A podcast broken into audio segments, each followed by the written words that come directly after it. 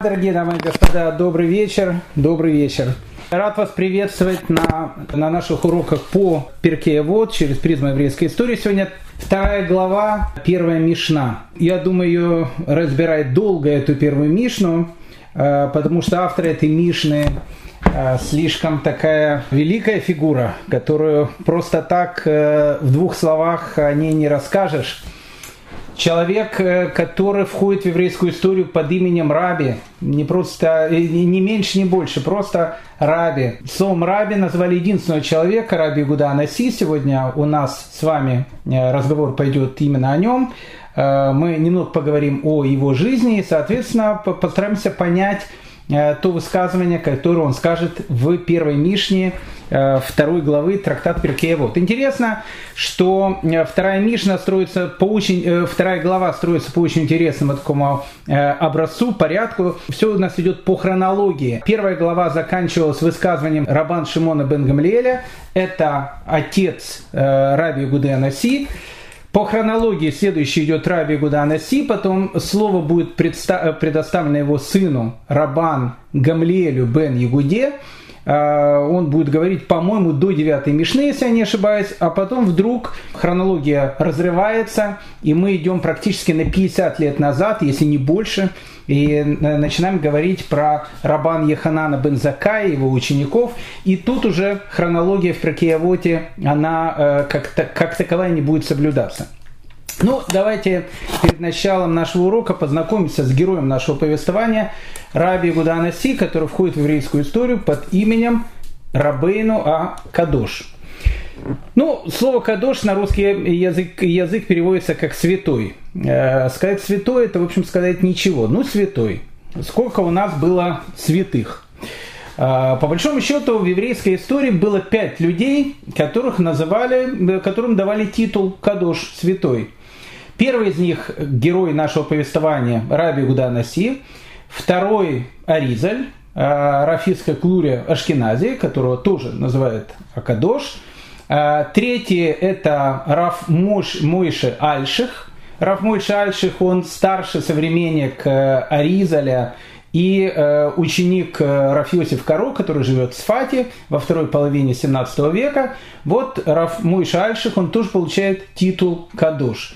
Э, четвертый человек, который э, удостоился такого титула Кадош, это Шла Кадош.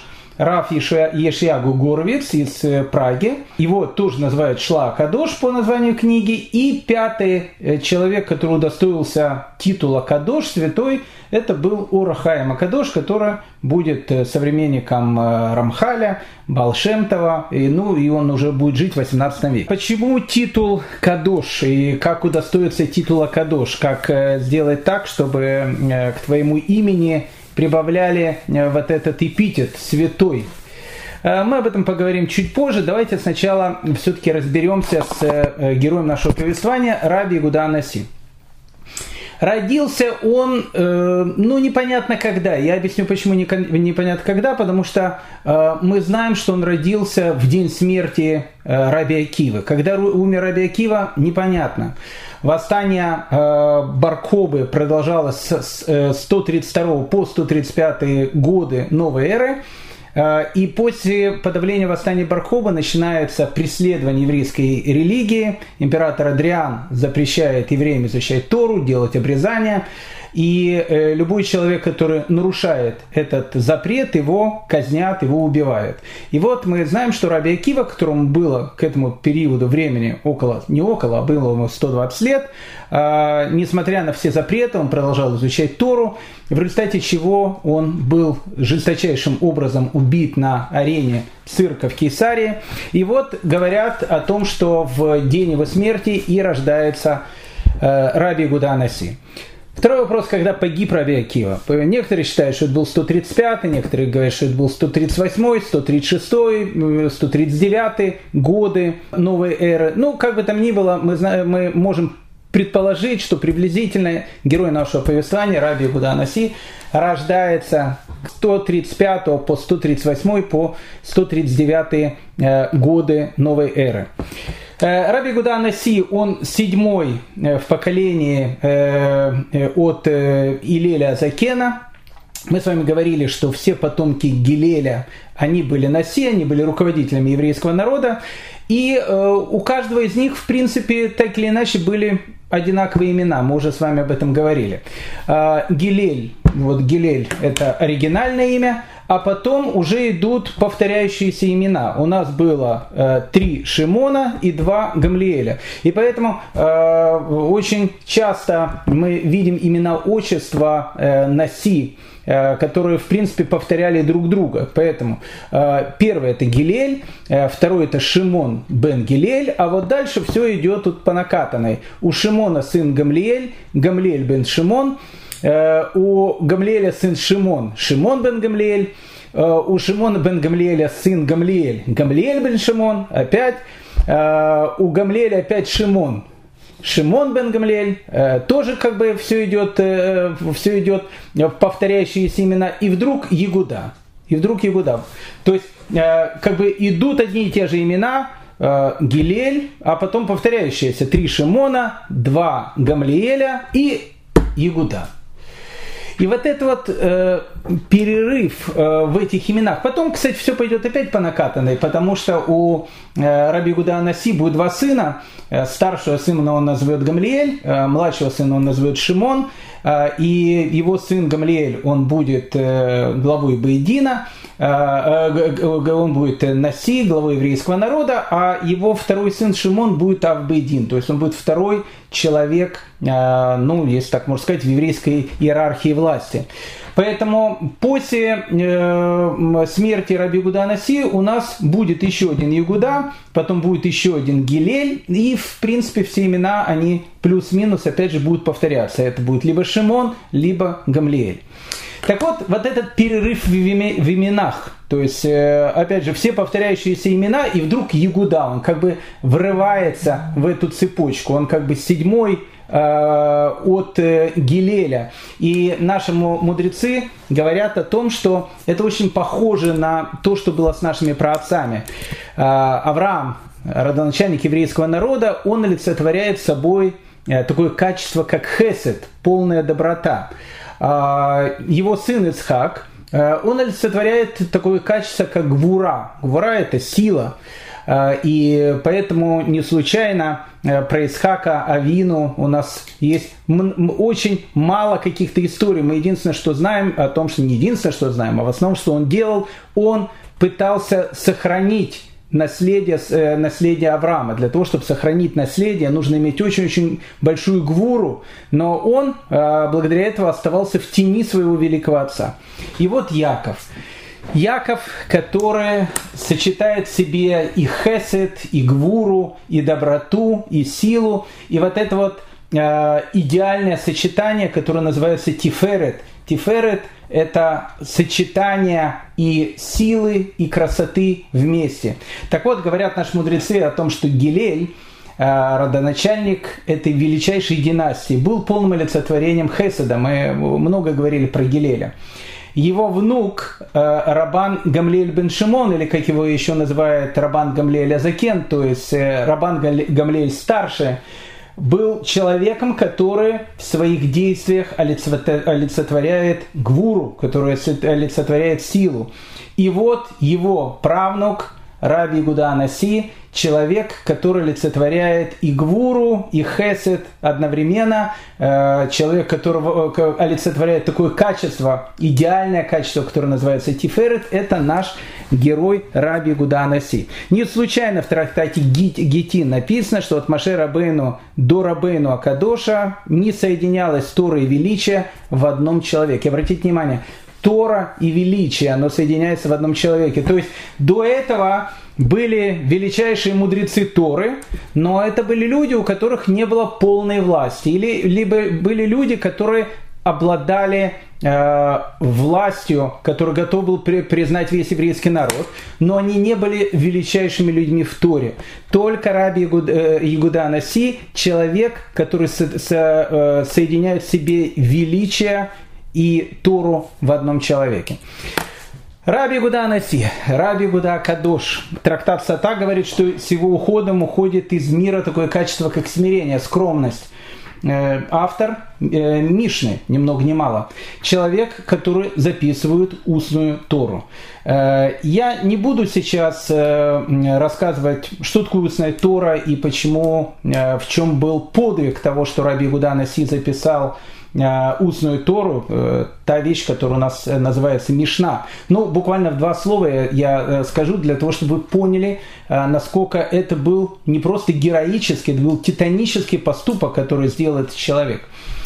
Устная Тора, которую еврейский народ получил на горе Синай вместе с устной вместе с письменной Торой на, поколе, на, на протяжении поколений, на протяжении более чем двух с половиной тысяч лет устная Тора, она передавалась из уст уста, от учителя к ученику. И тут происходит э, несколько страшных трагедий. Первая трагедия – это разрушение второго Иерусалимского храма, 70-й э, год новой эры, так называемая Первая война против Рима, когда погибает э, большинство мудрецов еврейского народа, и э, Раби Йоханан бен Закай, о котором мы будем говорить в дальнейшем, был человеком, который спасает Тору, который приезжает э, в неразрушенный римлянами город Явно, и там по крупицам он пытается собрать э, э, устную Тору. А что, что значит собрать устную Тору?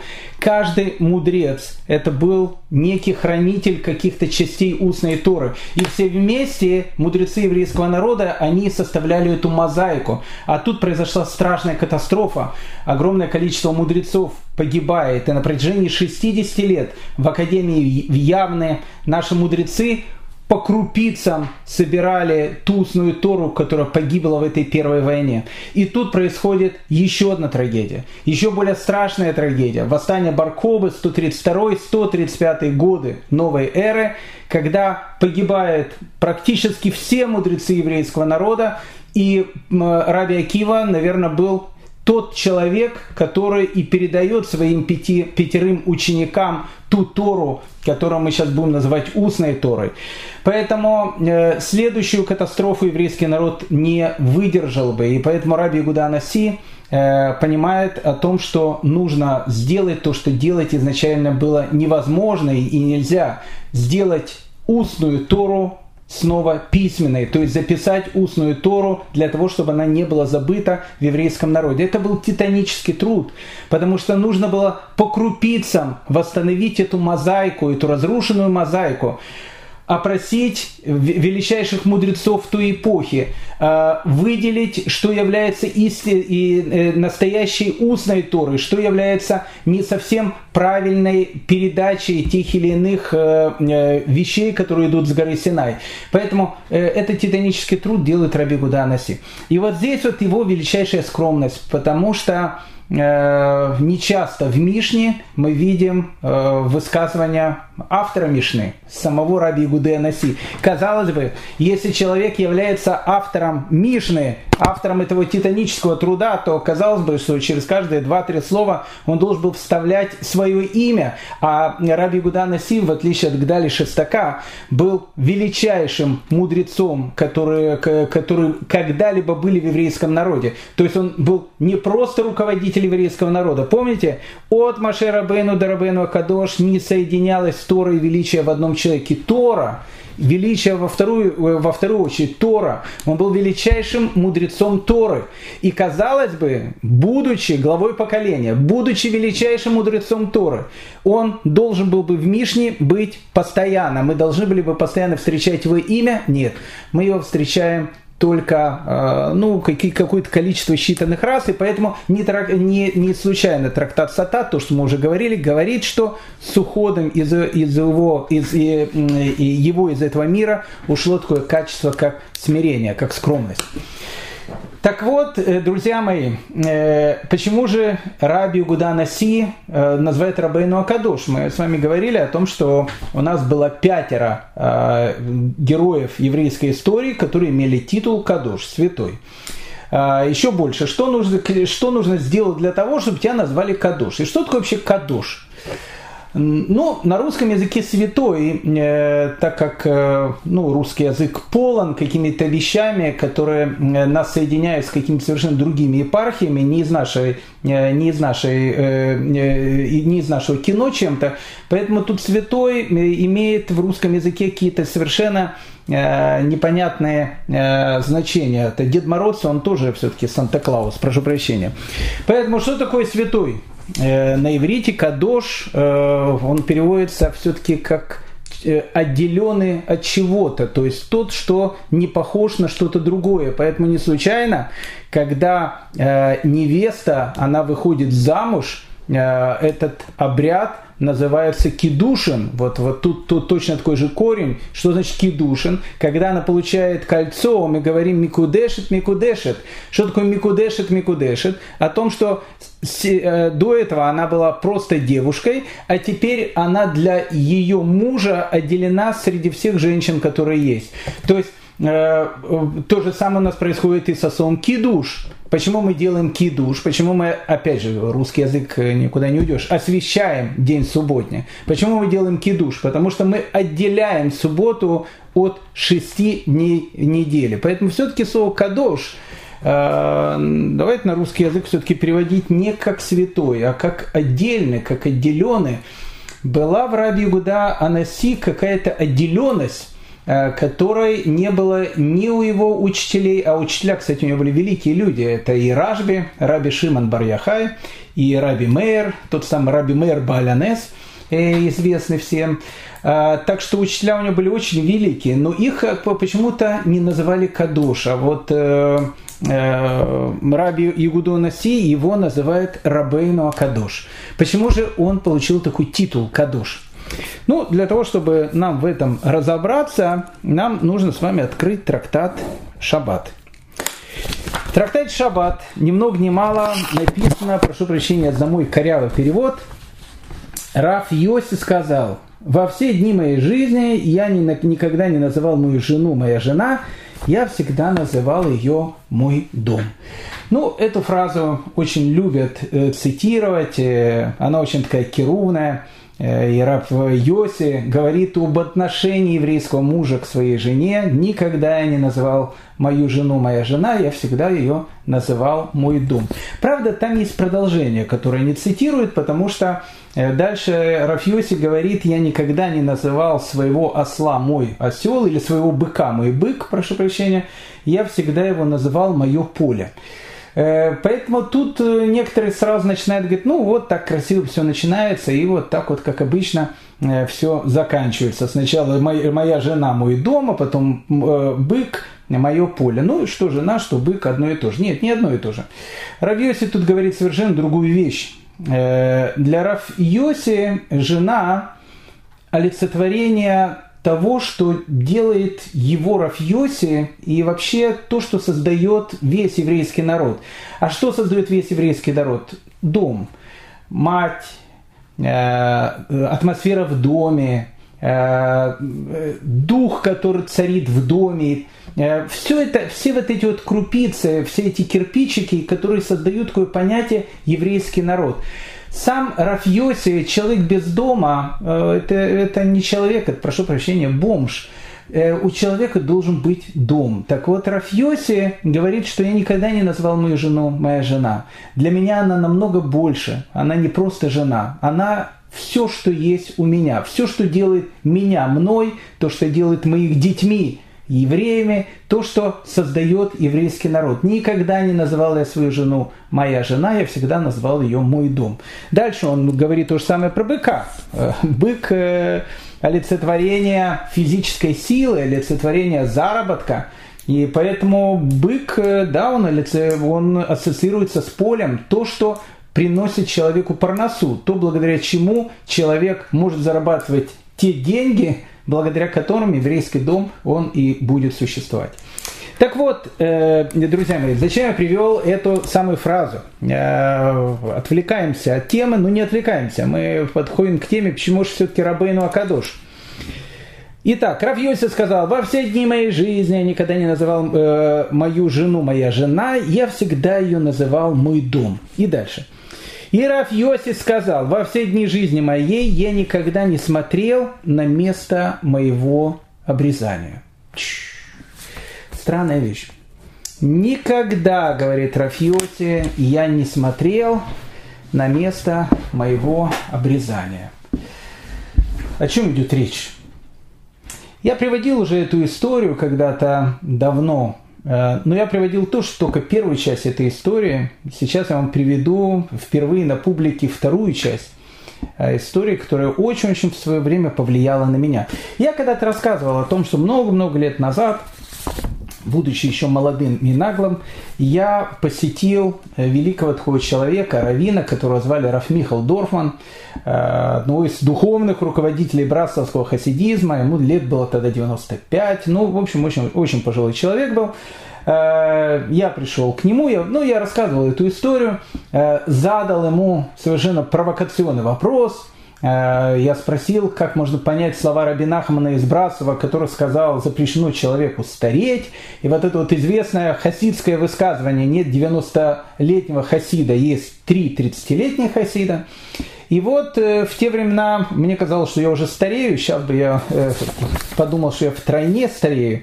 Ну и вот я пришел к пожилому человеку, к великому человеку, которого Э, в своей книге э, так э, тепло описывает наш учитель Рафицкак Зильбер.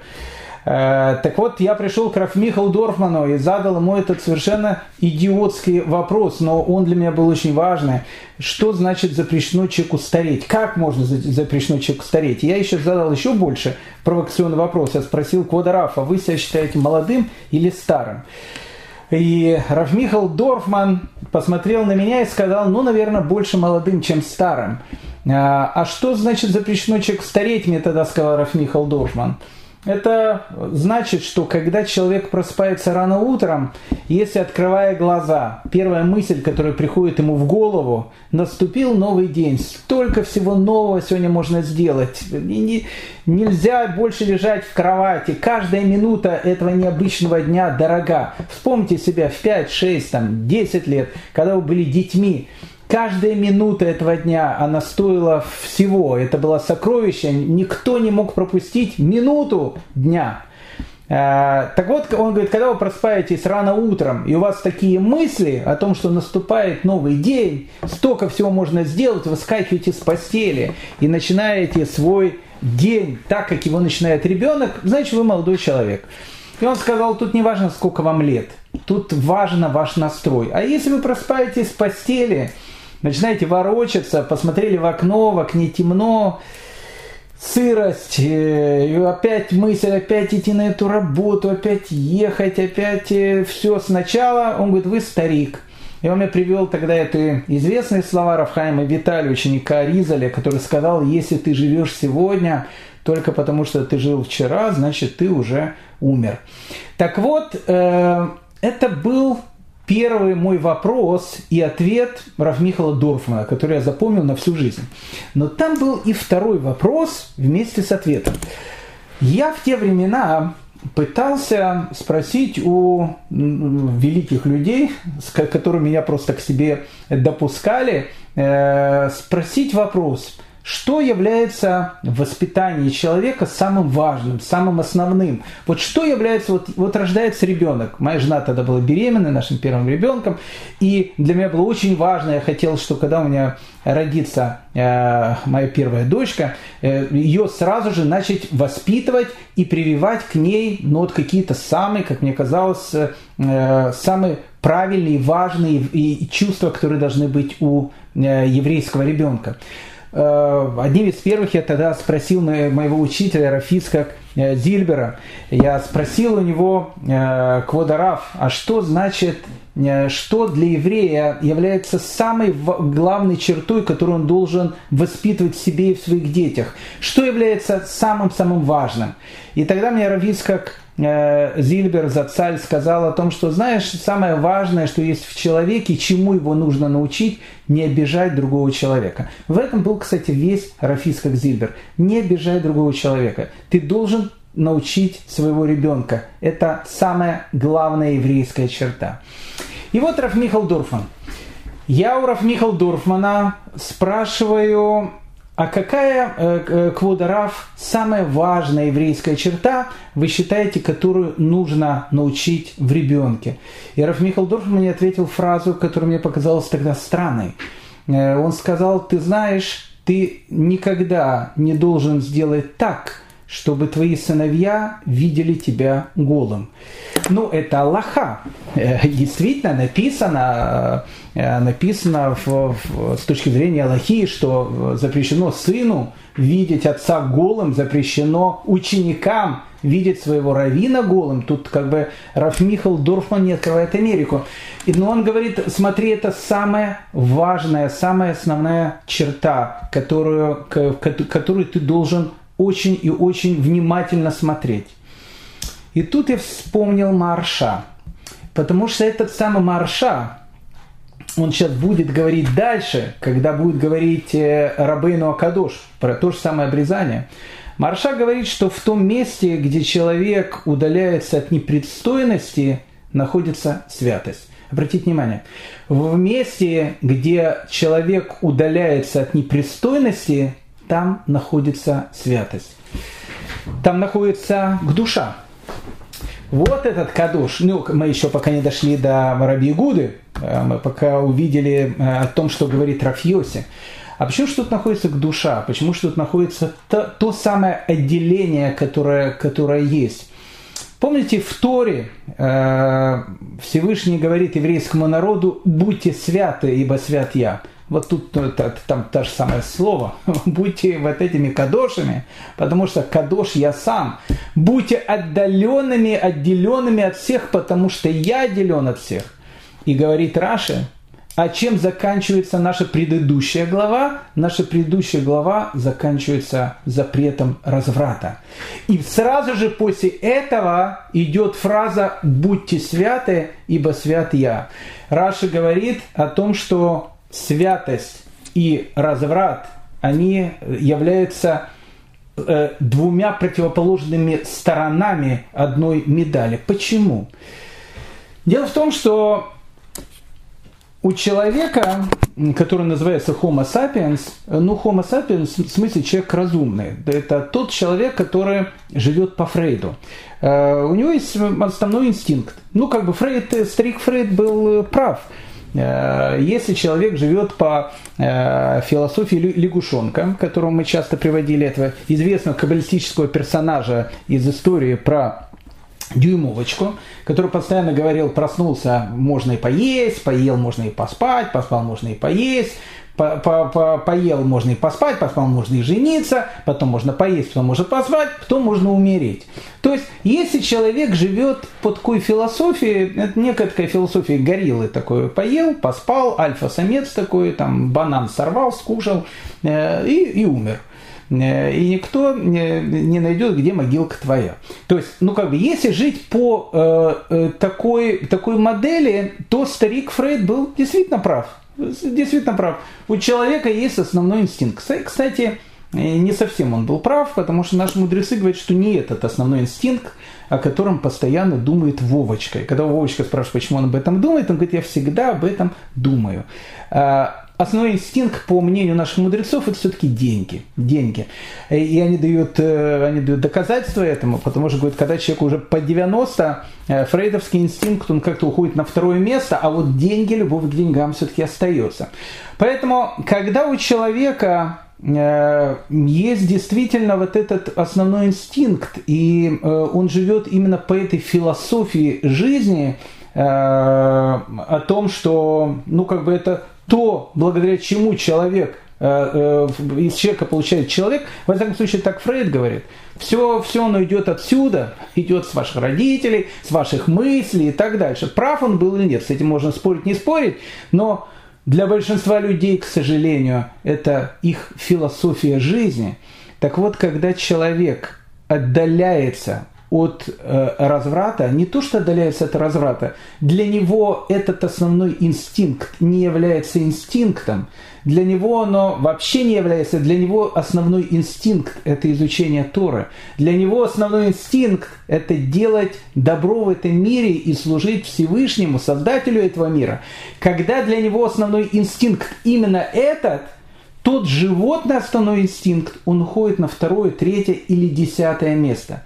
Так вот, а, написано, что брат Йоси во все дни жизни своей никогда не смотрел на место своего обрезания. Что имеется в виду? Он никогда даже не смотрел на себя, когда он голый.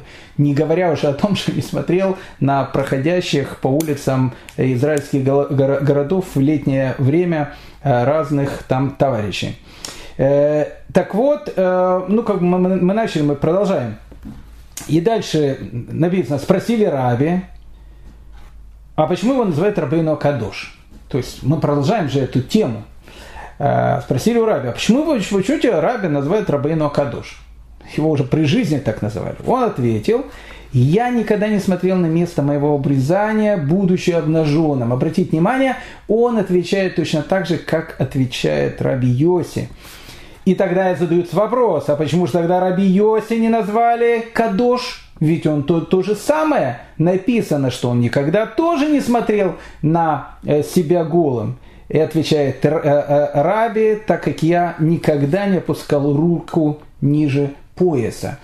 То есть вот это вот отношение, это отношение к жизни, оно и делает из Раби Гуды Анаси того, кого называют Кадош. Человек, у которого основной, я не скажу, что, что у других э, величайших людей основной инстинкт был не изучение Тора, а что-то другое. Конечно, конечно, это было их основное стремление в жизни. Конечно. Но у Раби Гуды Анаси вся его натура, все его мировоззрение, которое, которое у него было, вся его скромность, все его отношение к жизни – основанное на, опять же, то, о чем мы сейчас сказали, про обрезание и так дальше, оно выделяет его среди всех.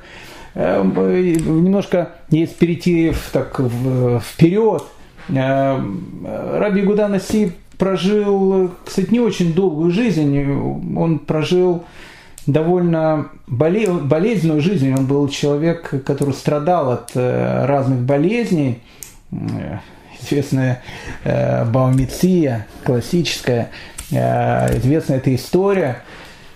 Человек, э, знаете, может заболеть иногда, и вот он пытается найти, а почему он заболел. Ну, в, в любой вещи, которая происходит с человеком в жизни, понятно, всегда есть э, причинно-следственная связь. Если что-то происходит, то, э, скорее всего, оно происходит из-за того, что я что-то сделал неправильно.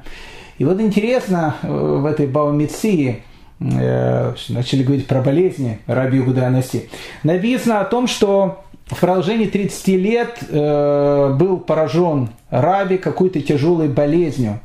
Э, и, и никак он не мог от нее исцелиться. Причем, обратите внимание, на протяжении 30 лет Раби Гуданаси пытался понять причинно-следственную связь. Ведь это же был человек, который, ну, не знаю, там, э, э, на дружеской ноге, то, что называется, беседовал с ангелами, хотя он был, наверное, выше ангелов. И э, казалось бы, что он может понять все вещи, которые происходят в этом мире, но он не мог найти эту причину. Не мог найти причину, почему на протяжении 30 лет он болел. И рассказывает, что однажды вели по улице теленка на бойню – и когда э, резник он поравнялся с проходящим э, Раби Гудана Си, теленок он вырвался, подбежал к Раби и жалобным ревом спрятал голову в пол его э, одежды. И так спрятался теленок. Э, и Раби Гудана Си тогда сказал ему, ступай, куда тебя ведут, ты на то и создан. Ведь тебя ради этого, в принципе, и создали. И теленка взяли и увели на бойню. И вот написано, что после этого Раби Гуданаси заболел. Заболел. И болел на протяжении 30 лет. И вот спустя 30 лет, однажды, э, когда его служанка убирала в дом, она увидела этот выводок хорьков и решила вымести э, их вместе с мусором, то есть выбросить их.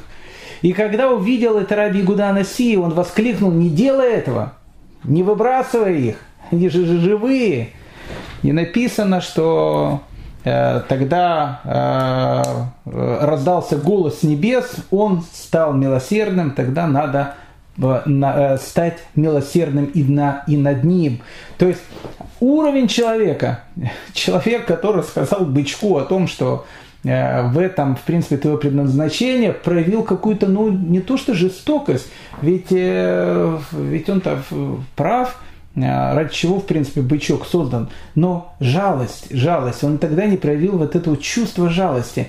И 30 лет заболел. И выздоровел только тогда, когда он сказал, Э, о том, что э, как бы не выбрасывали этих хорьков. Так к чему я просто рассказываю эту э, всю историю? Он жил в городе Бейт-Шаарим, а потом на протяжении 17 лет он жил в городе Ципори. Ципори она находится ближе туда, это Галилейский город.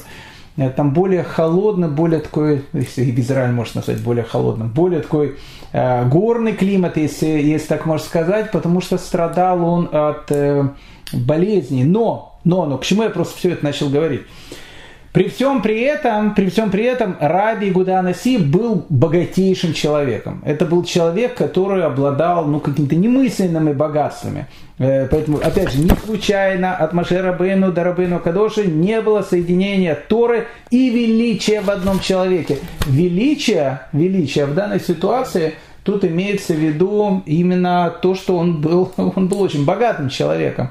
Э, весь его дом, и богатство. Я не, не, не хочу сказать, что, что оно могло сравниться с императором, но оно было каким-то, ну, совершенно каким-то величественным. И вот когда Раби Гуда Наси умирает, когда Раби Гуда Наси умирает, о его смерти, кстати, очень много написано, там вообще пол страницы в Гмаре описано, как умирает этот великий человек, как умирает Раби Гуда Наси. Так вот, э, когда он умирает, он сказал фразу о том, что он не насладился э, удовольствием от этого мира ни на мизинец. То есть, то есть все вот это вот богатство, все это величие, которое было вокруг него, он на это не обращал внимания. Почему же он тогда этим владел, если он не обращал внимания? Тут, знаете, вспоминается известная история про Ружинского Рэбе, который был очень-очень богатым человеком. Ну, очень богатым человеком, наверное, самым богатым из э, всех хасидских цадиков. Э, написано, что у него дом был прямо как, ну, не знаю, как, как дворец э, очень знатных таких, не знаю, там, дворян, аристократов. Когда он ехал в карете, у него была позолоченная карета, в такой карете, ну, и не каждый аристократ ехал у него была одежда, которая, которая была ну, там, выжата золотом, и у него были совершенно потрясающие э, туфли, то, которые тоже были вы, вышиты таким золотом. Ну, какая-то, ну, совершенно такая дорогосто, дорогостоящая одежда. Это все происходило в тот самый момент, когда еврейский народ находился, это было э, первая половина 19 века, первая, ну, это 40-й год 19 века, 30-е, 40-е, 40 годы 19 века, когда для евреев России был, наверное, один из самых страшных периодов их истории. Кантонисты, когда маленьких детей забирали на царскую службу на 25 лет. Ну, это отдельная история, это один из самых трагических таких эпизодов еврейской истории. Еврейский народ жил тогда в страшной бедноте. Еврейский народ тогда жил в страшных притеснениях. И вот э, Ружинский рэб, вот он живет как король такой, и, и задается вопрос, а почему, а из-за чего, а как, как это происходило. Так вот, рассказывают, что однажды э, делали там кидуш Ливана, э, ну, благословляли новый э, там месяц, э, и было очень холодно, и стояли, а он очень долго молился, и люди стояли на снегу, там, там даже был не снег, а такой лед – и вот, э, когда написано э, Ружинский Рэм, он долго стоял, когда он э, ушел с того места, где он молился, где он делал кидуш Ливана, увидели на этом льду его кровавые следы. И тогда те, которые это увидели, они поняли о том, что в туфлях Ружинского Рэба не было подошвы. То есть они были очень такие золотые, но подошвы там не было. Когда он умер, и когда его должны были похоронить, они увидели, что он всю жизнь под золотой одеждой носил мешковину. Спрашивается вопрос, а зачем тогда, прошу прощения, как на латыни называются эти понты, прошу прощения. А зачем тогда все это величие, если человек всю жизнь был таким скромным человеком? А ответ тут очень прост. Потому что в тот период времени, когда еврейский народ в России находился в таком состоянии, когда казалось все, без, жизнь беспросветная – Страшная это беднота еще раз, притеснение, кантонисты. Это конец. Конец, вот, вот конец всего, что есть. И у людей появлялись какие-то страшные мысли тогда. И вдруг они, когда приезжали в Ружин, они видели потомка царя Давида, потому что Ружинский рэбе был, Рафицроли из Ружина был прямым потомком царя Давида. Они видели потомка царя Давида, они увидели это величие, и вдруг к ним в сердце начинала приходить мысль, ведь когда-то же у нас это было. У нас был и царь, и храм, и своя земля, и, и все у нас это было. И когда они на это смотрели, они говорили, ведь когда-то это было, и когда-то это будет.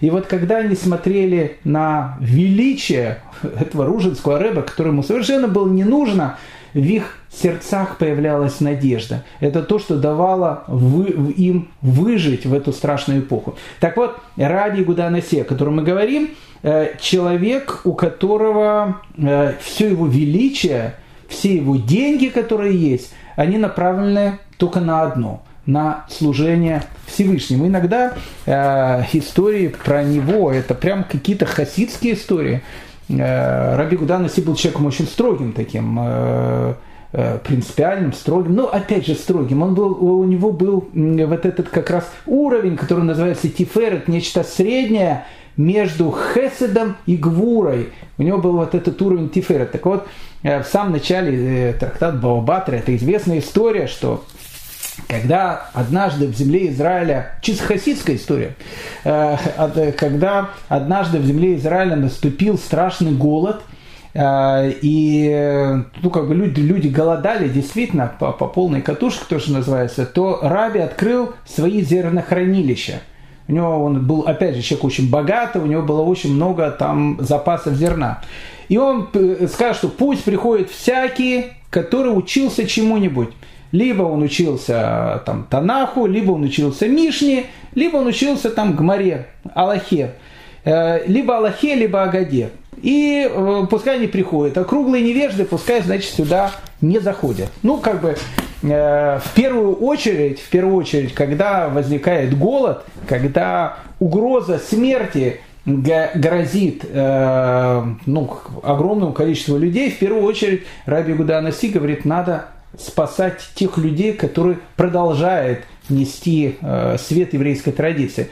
Он не говорил, что надо только раввинов спасать, людей, которые немножко знают. Либо он там Танах когда-то учил, либо Мишну учил, либо там Гмару учил.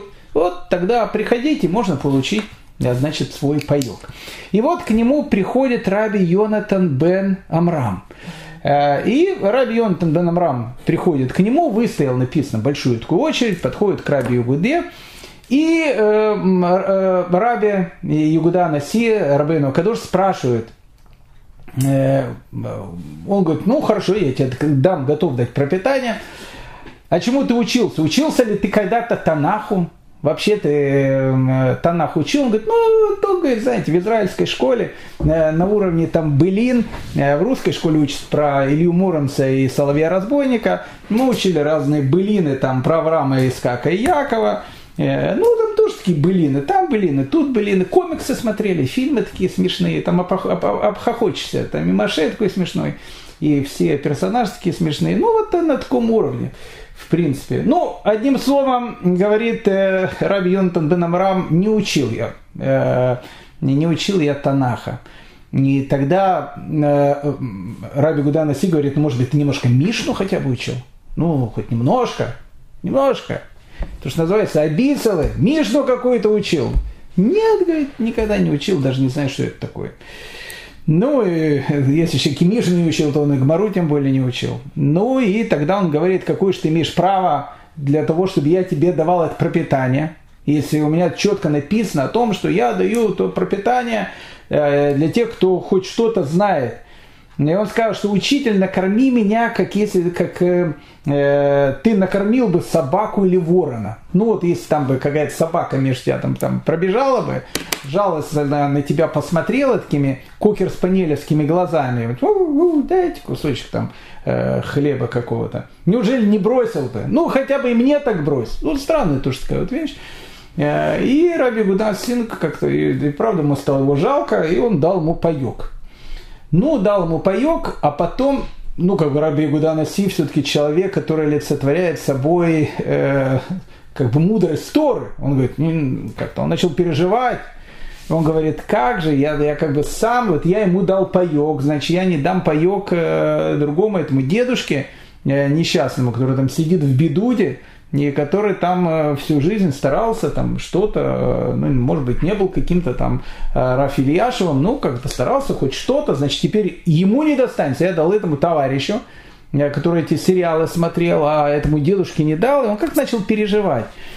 И тогда подошел к нему его сын Рав Шиман, помните, я говорил, у него два сына, Рабан Гамлиэль старший и младший Рав Шиман, те же самые имена, Шимон и Гамлиэль подошел к нему его сын э, Раф Шиман и говорит ему, «Э, пап, что ты переживаешь, это же Раф Йонатан бен Амрам, он когда-то был один из твоих учеников, он сейчас э, живет в другом городе, где там на Ибрахе живет, не в Иерусалиме, где-то далеко там живет, он это очень великий человек. Он говорит, как же, а почему же он мне так вот говорил, что я ничего не знаю, никогда ничего не учил?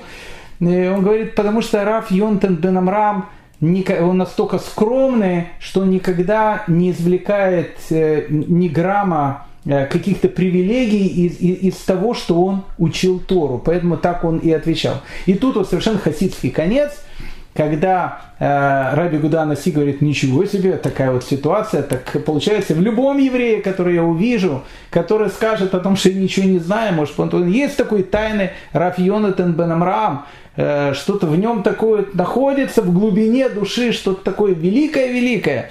Как же я могу тогда их всех э, евреев делить на таких и таких? И написано, что с этого момента он начал давать пропитание всем. Э, ну, я прошу прощения, мы немножко отвлеклись. Э, возвращаемся э, к нашему Рабейну Акадошу. Ну и буквально еще несколько слов про него скажем и все-таки начнем смотреть Мишну, потому что э, нас интересует та Мишна, э, то учение, которое нам будет давать Раби Гуданаси. Так вот, э, я начал с того, что Раби Гуданаси назван Рабыну Кадош э, из-за того, что никогда не смотрел на свое обрезание. Ну, как мы сказали, это не я сказал, это трактат Шаббат так сказал. Интересно, что и э, биография его, она тоже связана, э, интересно, э, напрямую тоже с этой историей, с обрезанием. Э, дело в том, что когда Раби Гуданаси родился у своего великого папы, Рабан Шимон бен Гамлеля, Э, опять же, хочу напомнить, что его дедушка, то есть папа его папы, Рабан Гамлель бен Шимон, или просто Рабан Гамлель был тот самый, э, тот самый легендарный Рабан Гамлель, которым был Наси, руководитель Академии в Явне, где были в, эти вот самые величайшие еврейские э, мудрецы, Раби Шуа бен Хананя, Раби Лезер бен Гурканус, Раби Акива, ну, в общем, вся, весь, весь этот свет – Э, величайших э, умов еврейского народа, он тогда был именно в этой академии в Явне. И э, дедушка нашего Раби Югуды Анаси, он как раз был Рабан Гамлель. Так вот, его папа, Рабан Шимон бен Гамлель, был человеком, который, в принципе, Э, пережил эту страшную катастрофу, эту войну, войну, вторую войну против Рима, э, война, которая называлась «Восстание Баркобы». И вот э, мы же говорили уже, что Рабейну Акадош, Раби, Раби Гудана Сион, рождается в, то, в тот день, когда погибает Раби Акива. То есть он рождается в самые страшные времена еврейской истории, когда за обрезания, просто людей убивали сразу на месте. И вот его папа, э, за которым наблюдают, э, потому что он является ну, как бы сыном э, Рабан Гамлиэля, то есть он является тем, кто олицетворяет собой Тору, а тогда происходит страшное вот это вот притеснение на Тору, его отец Рабан Шимон бен Гамлель решает обрезать своего сына. Что тогда, в принципе, если бы это раскрылось, это была бы тут же смертная казнь. Интересно, у меня мой дедушка, мне папа родился в 1938 году, а дедушка у меня был главным инженером Чернобора Азовского рыболовецкого бассейна. Но, я, но я не скажу, что это министерская должность, но плюс-минус это была очень-очень большая должность. Мой дедушка рэп Нахман, Нахум э, Шестак. Так вот, э, мой дедушка Рэб Нахум Шестак, э, будучи таким большим человеком, когда в 1938 году э, в Киеве родился мой папа, э, тогда э, они жили вместе с родителями моей бабушки. И мой прадедушка, которого звали э, Рэб Гдалия, Рэб Гдалия бен Янкель, э, Сукальский, э, человек, который сделал Киду Шашем и э, погиб вместе со всей своей семьей в Баме Миру. Человек, который был всю жизнь верующим человеком. Э, воспоминания моего папы, одни из первых. Э, ну, папа сколько? Воспоминания ребенка до трех лет. В 41 году Э, мой прадедушка умер, он вспоминал, что у него на лбу были какие-то черные штучки. Вот, вот, вот первое воспоминание ребенка, которое он помнит. Филин он помнил. Но неважно, так э, э, мой прадедушка э, сделал так, чтобы мой дедушка уехал на, куда-то на какое-то время и обрезал моего папу. Э, если бы это узнали, э, как говорится в легендах, в преданиях моей семьи, дедушка, прадедушка тогда скажет, что если узнают, то сказать, что ну вот тут старик взял, обрезал, ну что, что можно сделать. Ну не только моего папу обрезали в те времена, но тогда это было действительно очень-очень опасно, особенно в семье э, моих родных. Так вот, э, Рабан Шимон бен Гамлель, когда у него рождается Раби Гуда Анаси, он ему делают обрезание. И, понятно, на него настучали в местное НКВД, а, и его вызывают а, во дворец. Ну, я не знаю, в какой дворец его вызывают. Может быть, император был в Кесарии в те времена, потому что написано, что в императорский дворец его вызывают. И э, когда вот они ждут встречи с императором, император хотел спросить лично у Рабан Шимон бен Гамлеля, действительно ли он обрезал своего сына. Э, их встречает в этих покоях, э, так, когда они ожидали, э, супруга императора. И она спрашивает, а чего вас вызвали во дворец? И мать Раби Гудана Си рассказывает, из-за чего их, в чем их обвиняют. И она сказала, знаешь, у меня родился тоже там дней 10 назад сын, он тут в колыбельке. Давай мы сделаем так, давай мы наших детей поменяем. Э, давай ты возьмешь моего сына, а я на эти полчаса, пока ты будешь у моего мужа на приеме, возьму твоего сына. Э, и так они поменялись этими детьми. И когда мама э, Раби Гудайнаси была с этим младенцем, который будет будущим римским императором, и он начал плакать, она, как любая мама, взяла и покормила его грудью.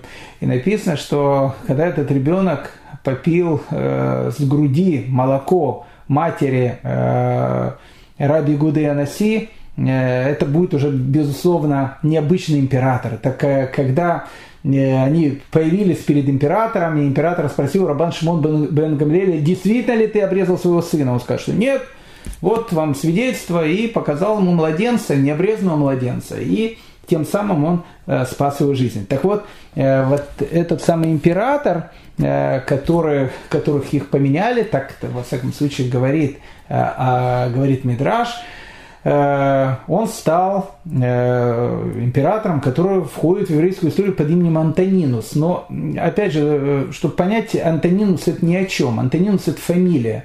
Антонинус это то же самое, как Романов. Ну, как бы какой-то Раф дружил с Романовым. Каким Романовым? Романовых было много. Я начал, я там от Алексея Михайловича прошу прощения, или от, э, или от кого он там начался. И закончился, закончился Николаем II. Э, Романовых. Очень много Романовых. Романовы это фамилия. Антонинус это тоже фамилия. Антонинус это фамилия. начинается от нервы и заканчивается комодом. Э, там были много, некоторые считают, что это мог, мог быть Марк Аврелий там, или еще кто-то, но вот эта вот дружба, дружба э, Раби Гуде Анаси с римским императором, который по э, опять же, по нашей традиции хотел перейти в Гиюр и задавал ему какие-то вопросы. Вот эта вот дружба, она и дает вот тот период вздоха, тот период облегчения, когда э, у Раби Югуде Анаси было и э, спокойствие в еврейском народе, когда он действительно мог э, сделать то, что увековечило его имя в веках. Он спас узную Тору, он записал ее, и так получается наша Мишна. Одним словом, дорогие друзья, Рабейну Акадош, Раби Гуданаси, герой нашей Мишны, человек, ну, ну, человек, которого так и хочется назвать на словом «менч». Э, «Менч» это обозначает все. Это не человек, это человечище. Раби Гуда Анаси, первая Мишна. Но мы, э, безусловно, как вы понимаете, сейчас первую Мишну с вами разбирать не будем, иначе мы тут будем э, сидеть еще очень долго, а время нашего урока уже подошло к концу. Хотя бы буквально первую строчку этой Мишны на затравку. А э, на следующем уроке мы продолжим, э, безусловно, говорить про эту Мишну и, безусловно, э, начнем разбирать вторую Мишну, потому что во второй Мишне слова будут даваться его сыну Рабан Гамлиэле Бен Игуди, и, кстати, ему дадут право не помню, трех или четырех Мишин, говорить какие-то великие-великие высказывания. Сказал Раби, какой путь выбрать человеку, чтобы он был прямым? Вот это самая важная вещь. Какой путь выбрать человеку, чтобы он был прямым? Э, и он сразу отвечает, тот, который хорош для него и приносит ему похвалу людей. Прямой путь – это тот путь, который хорош для конкретного человека. Это не значит, что он идеально является вот с самым таким прямым из самых прямых путей. Нет, прямых путей может быть много. И они все прямые. Но для одного человека подходит этот путь, для одного человека подходит этот путь, а для третьего подходит э, четвертый путь. Кому-то хорошо быть хасидом, кому-то хорошо быть литаимом. Ну, как бы каждый выбирает по себе, как говорил классик. Как сказал в свое время Хофицхайм, Э, его спросили, почему все евреи, они э, там, не одинаковые. Там, э, почему все там, евреи там, не такие вот, как ты. Он сказал, ну знаете, что, что в армии там все, прошу прощения, эти артиллеристы, в армии есть и танкисты, и э, десантники, и летчики, и которые, и которые там, не знаю, саперы, да миллион кого. Все они, но все они являются частью единой армии. Э, которые выполняют свою э, функцию. Так вот, какой путь выбрать человеку, чтобы он был прямым? Тот, который хорош для него, для него, конкретно для него. Но самое главное, что тот путь, который хорош для него, должен приносить похвалу людей. Какую похвалу людей? Кому приносить похвалу? Об этом, дорогие э, друзья, мы узнаем в нашей следующей серии, на нашем следующем уроке. Всем большое спасибо за внимание.